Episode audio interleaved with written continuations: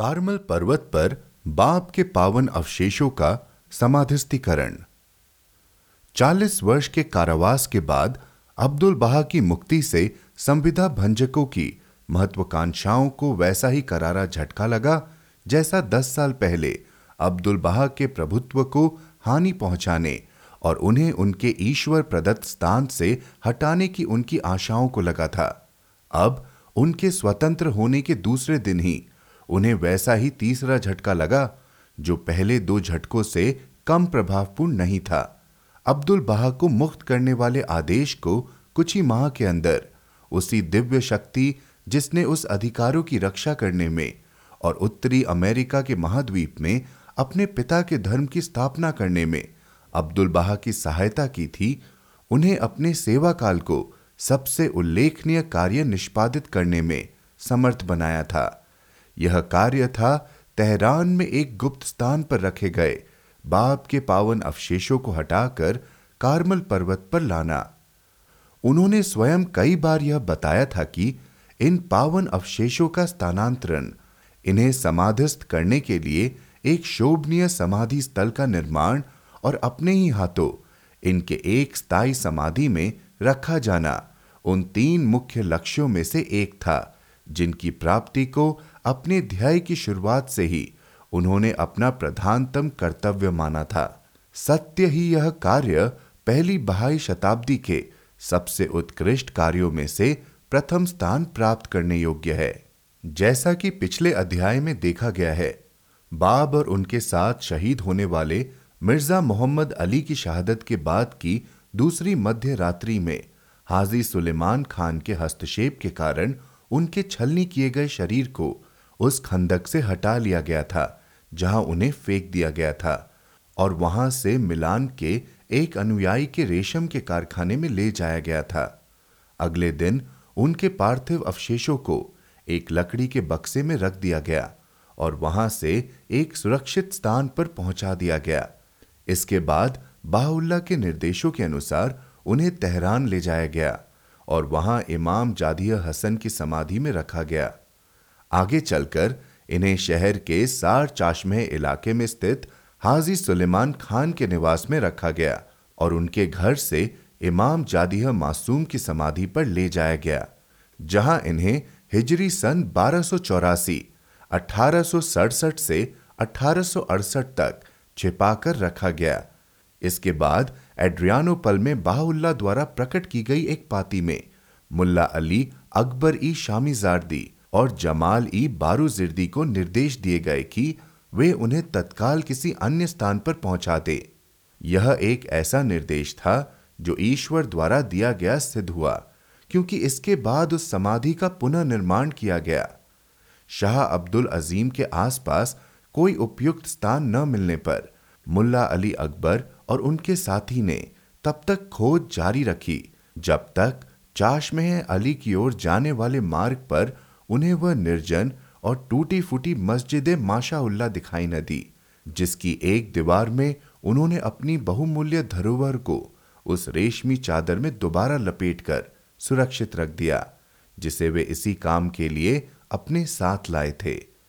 अगले दिन जब उन्हें पता चला कि उस गुप्त स्थान के बारे में पता चल चुका है, तब वे गुप्त रूप से उस बक्से को राजधानी के मुख्य द्वार से बाहर निकालकर सीधे मिर्ज़ा हसन वज़ीर के घर ले आए, जो एक अनुयायी था। इस बक्से को चौदह माह तक वहाँ रखा गया। एक लंबे समय तक गुप्त रखने के बाद जैसे ही मित्रों को इसके ठिकाने के बारे में पता चला, तब वे इतनी बड़ी संख्या में इस घर में आने लगे कि मुल्ला अली अकबर को विवश होकर बाहुल्ला को एक पत्र लिखना पड़ा और इस मामले में मार्गदर्शन का अनुरोध करना पड़ा। तदनुसार अमीनुल बयान की उपाधि से सम्मानित हाजी शाह मोहम्मदी मनशादी को यह ज़िम्मेदारी सौंपी गई कि वह इस अमानत को उससे प्राप्त कर ले और उसे आदेश दिए गए कि इस तान के बारे में अत्यंत गोपनीयता बनाए रखे।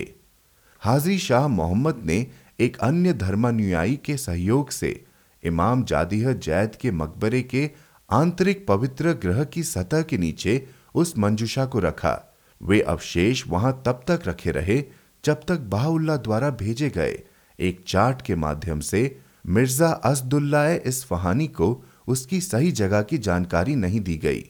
बहाउल्ला द्वारा उसे कहीं अन्यत्र छुपाने की हिदायत दिए जाने के बाद मिर्ज़ा अब्दुल्ला ने उन अवशेषों को तेहरान में अपने ही घर में रखा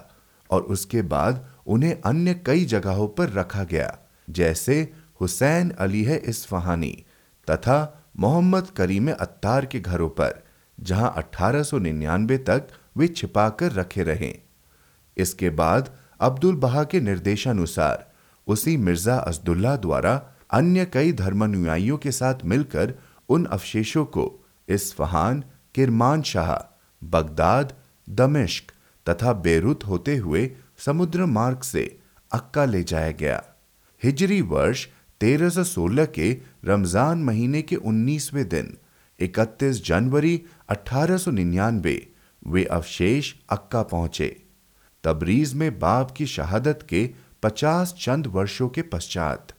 जिस वर्ष ये बहुमूल्य धरोहर पावन भूमि के किनारों पर पहुँची और अब्दुल बहा के सुपुर्द की गई थी, उसी साल वे डॉक्टर इब्राहिम खैरुल्ला के साथ, जैसे वे पहले ही बहा के पीटर दूसरे कोलंबस और अमेरिका के विजेता जैसी उपाधियों से सम्मानित कर चुके थे। कार्मल पर्वत के उस स्थान पर गए, जिसे बाहुल्ला द्वारा चुना गया था, और यहीं अपने हाथों से उस इमारत की नींव का पत्थर रखा, जिसका निर्माण वे कुछ माह बाद शुरू करने वाले थे। लगभग इसी दौरान बाप के पावन अवशेषों के लिए बनाए गए संगमरमर के उस ताबूत को अब्दुल बहा के सुझाव पर पूरा करके जहाज़ से हाइफा भेज दिया गया। यह ताबूत रंगून के बहाइयों की ओर से भेंट किया गया था। इन अनेक समस्याओं पर विचार करने की ज़रूरत नहीं है, जो लगभग दस वर्ष तक अब्दुल बहा को उस समय तक घेरे रही, जब तक उन्होंने उस ऐतिहासिक कार्य को, जो उनके पिता ने उन्हें सौंपा था, उसके परिणाम तक नहीं पहुँचा दिया। पचास वर्षों तक उन पावन अवशेषों की सुरक्षा सुनिश्चित करने के अपने प्रयासों में बहाउल्ला को और आगे चलकर उनके पुत्र को जिन संकटों और जोखिमों का सामना करना पड़ा, वे उन गंभीर संकटों के केवल पूर्व सूचक थे, जिनका सामना स्वयं संविदा के केंद्र को तब करना पड़ा था, जब वे इन पावन अवशेषों को रखने के लिए निर्मित की जा रही इमारत का निर्माण करवा रहे थे। इस पावन इमारत के निर्माण की ज़मीन के उस चालक और स्वार्थी मालिक के साथ की गई लंबी सौदेबाजी के कारण, जो संविदा भंजकों के प्रभाव में पड़कर एक लंबे समय तक ज़मीन बेचने से इनकार करता रहा। इस इमारत के स्वरूप और उद्देश्य के बारे में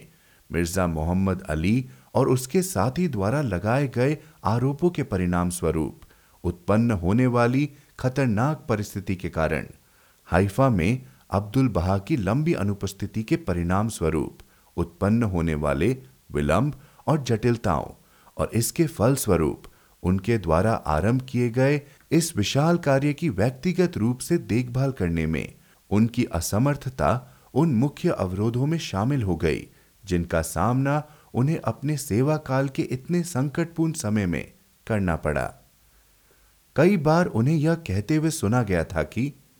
इस इमारत के एक एक पत्थर और इसकी ओर ले जाने वाली सड़क के प्रत्येक पत्थर को मैंने असीम आंसुओं के साथ एवं असाधारण कीमत पर हासिल किया है और इस स्थान पर लगाया है। एक प्रत्यक्षदर्शी के अनुसार उन्होंने एक बार बताया था कि एक रात मैं अपनी चिंताओं से इतना घिर गया कि मेरे पास और कोई उपाय नहीं था, सिवाय इसके कि मैं बाप की उस प्रार्थना को बार बार दोहराऊं, जो मेरे पास थी, जिसे पढ़ने से मुझे बहुत शांति मिली। अगले दिन सुबह भूमि, अगले दिन सुबह भूमि स्वामी स्वयं मेरे पास आया, क्षमा मांगी और मुझसे भीख मांगी कि मैं उसकी ज़मीन खरीद लूँ। जिस वर्ष में उनके शाही दुश्मन ने अपनी राजगद्दी गंवा दी और मशरिकूल अशकार बहाई उपासना मंदिर के निर्माण के लिए एक स्थायी राष्ट्रीय संगठन बनाने के उद्देश्य से शिकागो में आयोजित किया गया प्रथम अमेरिकी बहाई अधिवेशन प्रारंभ हुआ। उसी समय अब्दुल बहा ने प्रभु धर्म के अंदर और बाहर के शत्रुओं के अंतहीन षड्यंत्रों के बावजूद अपने कार्य को सफलतापूर्वक पूरा किया। सन 1902 के उस प्रथम नवरोज के दिन जो उन्होंने कैद से अपनी मुक्ति के बाद मनाया था, अब्दुल बहा ने कड़ी मेहनत से उस संगमरमर के ताबूत को उसके लिए तैयार किए गए कोष्ठ तक पहुँचा दिया और उसी दिन शाम को केवल एक दीप की रोशनी में, स्वयं अपने हाथ में पूरब और पश्चिम के अनुयायियों की उपस्थिति में, गंभीर एवं हृदय स्पर्शी परिस्थितियों में, इसमें लकड़ी के उस बक्से को रख दिया, जिसमें बाब और उनके साथी के पावन अवशेष थे। जब सब काम पूरा हो गया और शिराज के शहीद पैगंबर के भौतिक अवशेषों को उनके अनंत विश्राम के लिए अंततः सुरक्षित रख दिया गया, तब अब्दुल बहा ने जो पहले ही अपना ताज उतार चुके थे, अपने जूते और अपना कोट उतार कर रखा। उनके बदले हुए और तेजस्वी मस्तक एवं चेहरे पर उनके चांदी से चमकते हुए केश लहरा रहे थे। वे उस खुले ताबूत पर झुक गए और बिलक बिलक कर इतना रोए कि उनके साथ वहीं उपस्थित सभी अनुयायी रो दिए। वे इतने भाव विभोर हो गए कि उस रात वे सो न सके। बाद में अपने अनुयायियों के समक्ष इस प्रतापशाली विजय की घोषणा करते हुए अब्दुल बहा ने एक पाती में लिखा, सबसे आनंदमय समाचार यह है कि शत्रुओं के प्रभाव के कारण और बुरा चाहने वालों के डर से तथा विश्राम या शांति देखे बगैर साठ साल तक एक स्थान से दूसरे स्थान पर स्थानांतरित किए जाने के पश्चात आभा सौंदर्य की दया के माध्यम से बाप के पावन तेजस्वी शरीर को नवरोज के दिन उचित सम्मान के साथ कारमिल पर्वत पर बनी उस उदात समाधि में एक पावन ताबूत में रख दिया गया है। विचित्र संयोग से नवरोज के उसी दिन शिकागो से एक टेलीग्राम मिला, जिसमें बताया गया था कि प्रत्येक अमेरिकी केंद्र के अनुयायियों द्वारा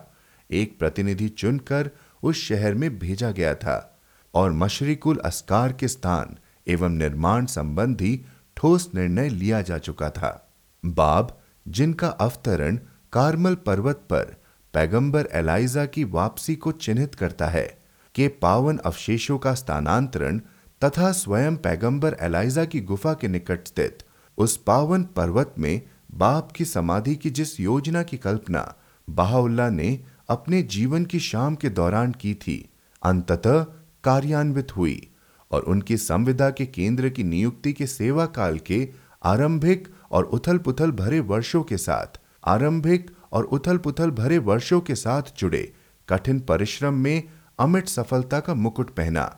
दिव्य प्रकाश और शक्ति का यह केंद्र, जिसकी धूल में भी अब्दुल बहा के कथनानुसार उन्हें प्रेरित किया था, अपनी पावनता में बहाई प्रकटीकरण के संस्थापक, बाहुल्ला की समाधि को छोड़कर, बहाई जगत की अन्य किसी भी समाधि से श्रेष्ठ, अब स्थायी रूप से उस पर्वत पर स्थापित हो चुका था, जिसे अनंत काल से पावन माना गया है। यह भवन विशाल, सादगी लिए हुए और भव्य है।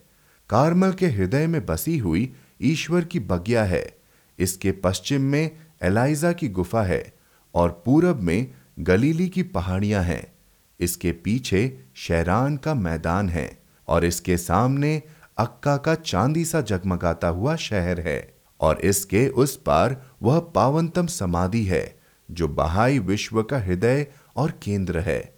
इसके साय में जर्मनी के उन ईसाइयों की बस्ती है जिन्होंने उस स्वामी के आगमन की प्रतीक्षा में अपने घर बार छोड़ दिए और उसी वर्ष अठारह इस पर्वत के नीचे आ बसे थे, जब बहाउल्ला ने बगदाद में स्वयं को ईश्वर अवतार घोषित किया था। बाप की यह समाधि बड़े साहसी प्रयासों और अमेद्य शक्ति के साथ उस तान के रूप में स्थापित हो चुकी थी, जिसकी आराधना में देवदूत परिक्रमा करते हैं। उन घटनाओं के माध्यम से, जो इस भवन के विस्तार से, इसके आसपास की सुंदर सजावट से,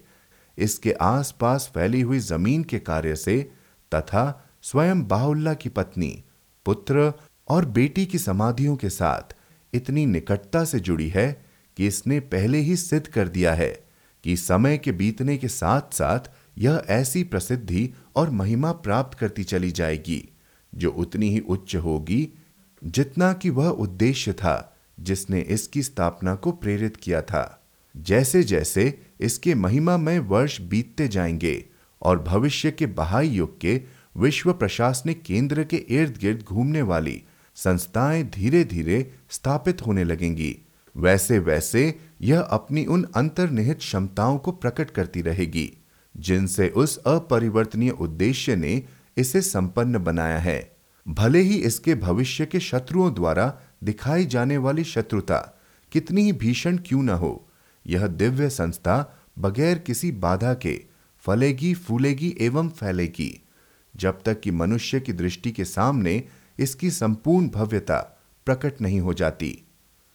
इस पावन पर्वत को निर्णायक रूप से संबोधित करते हुए बहाउल्ला ने लिखा है, हे कार्मल पर्वत, तू शीघ्रता कर। देख, ईश्वर के मुख्य मंडल का प्रकाश, नामों के साम्राज्य के सम्राट और स्वर्गों की रचयिता का पदार्पण यहाँ हुआ है। खुशियाँ मनाओ, क्योंकि इस युग में ईश्वर ने तुम पर अपना सिंहासन स्थापित किया है। तुम्हें अपने चिन्हों का उद्गम स्थल बनाया है और अपने प्रकटीकरण के प्रमाणों का दीवान शत्रु माना है। उसका सौभाग्य है जो तुम्हारी परिक्रमा करता है, जो तुम्हारी महिमा के प्रकटीकरण का उद्घोष करता है और उस आशीष का स्मरण करता है, जो तुम्हारे स्वामी ने कृपा पूर्वक तुम पर बरसाई है। उसी पाती में उन्होंने आगे प्रकट किया है। हे कार्मल, जायौन को गुहार लगा और यह शुभ संदेश दे। वह जो नश्वर नेत्रों से ओझल था, प्रकट हो गया है।